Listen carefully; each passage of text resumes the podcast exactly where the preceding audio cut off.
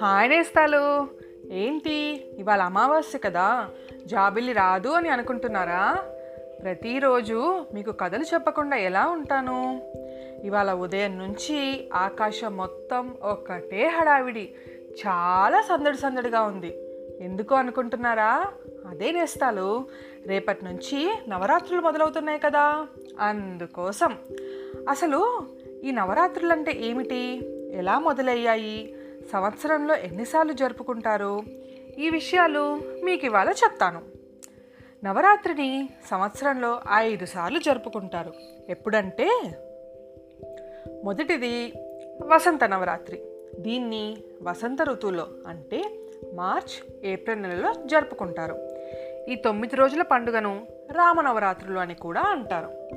రెండవది గుప్త నవరాత్రి. దీన్ని ఆషాఢ మాసంలో అంటే జూన్ జూలై నెలలో జరుపుకుంటారు.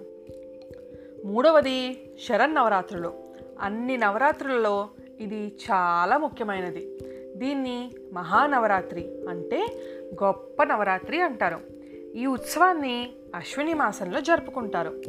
శీతాకాలం మొదట్లో అంటే సెప్టెంబర్ అక్టోబర్ నెలలో జరుపుకుంటారు. నాలుగవది పౌష్య నవరాత్రి.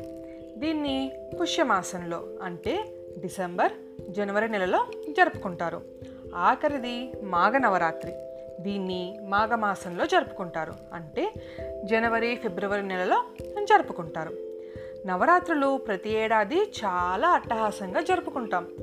నవ అనే పదానికి కొత్త తొమ్మిది అనే రెండు అర్థాలున్నాయి. అసలు ఈ నవరాత్రి ఎలా మొదలైందంటే చాలా సంవత్సరాల క్రితం శంభుడు నిశంభుడు అనే ఇద్దరు పెద్ద రాక్షసులు ఉండేవారు. వారిని సంహరించేందుకు దుర్గాదేవి తొమ్మిది రోజుల పాటు యుద్ధం చేసి పదో రోజున ఆ రాక్షసులపై విజయం సాధించింది. అందుకే నవరాత్రుల్లో తొమ్మిది రోజులతో పాటు పదవ రోజున విజయదశమిని జరుపుకుంటారు. విజయదశమి రోజునే రావణాసుని శ్రీరాముడు వధించి వచ్చాడు అని చెప్పేసి పురాణాలు చెప్తుంటాయి. శంభుడు నిశంభుడు అనే రాక్షసులు బ్రహ్మదేవుని నుంచి తమకు మరణం లేని వరం కోరుకున్నారు.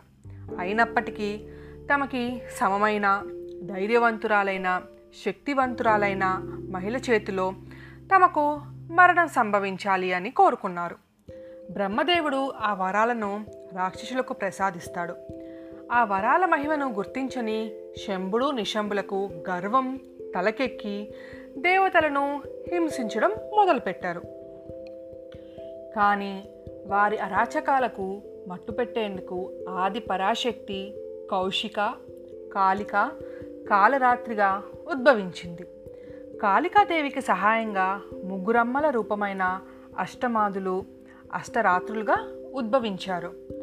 బ్రాహ్మణి అనే బ్రహ్మశక్తి హంసవాహనంలో కమండలంతో వైష్ణవి అనే విష్ణుశక్తి గరుడవాహనంలో శంకు చక్రాలు తామర పువ్వులతో మహేశ్వరి అనే రూపంలో వృషభ వాహనంలో త్రిశూలం వరముద్రతో కౌమారి అనే కార్తికేయ శక్తి వేలాయుధంతో మహేంద్ర రూపంలో ఇంద్రుని శక్తితో ఐరావతంలో వజ్రాయుధంతో వారాహిగా చాముండేశ్వరిగా నారసింహినిగా ఆయుధాలతో కమలపీఠంలో నవరాత్రి దేవతలు ఉద్భవించారు.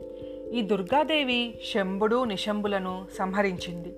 దీంతో రాక్షసుల బారి నుంచి తప్పించుకున్న దేవతలు మహిషాసురమర్దిని అయిన దేవదేవిని స్తుతించారు. అందుకే దేశవ్యాప్తంగా నవరాత్రి ఉత్సవాలు చాలా వైభవంగా జరుపుకుంటారు. ఇప్పటికి అర్థమైంది కదా. అసలు నవరాత్రులు ఎందుకు జరుపుకుంటామో మనం?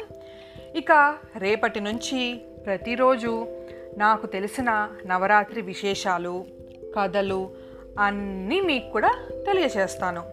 మళ్ళీ రేపు కలుద్దాం. మీ జాబిల్లి.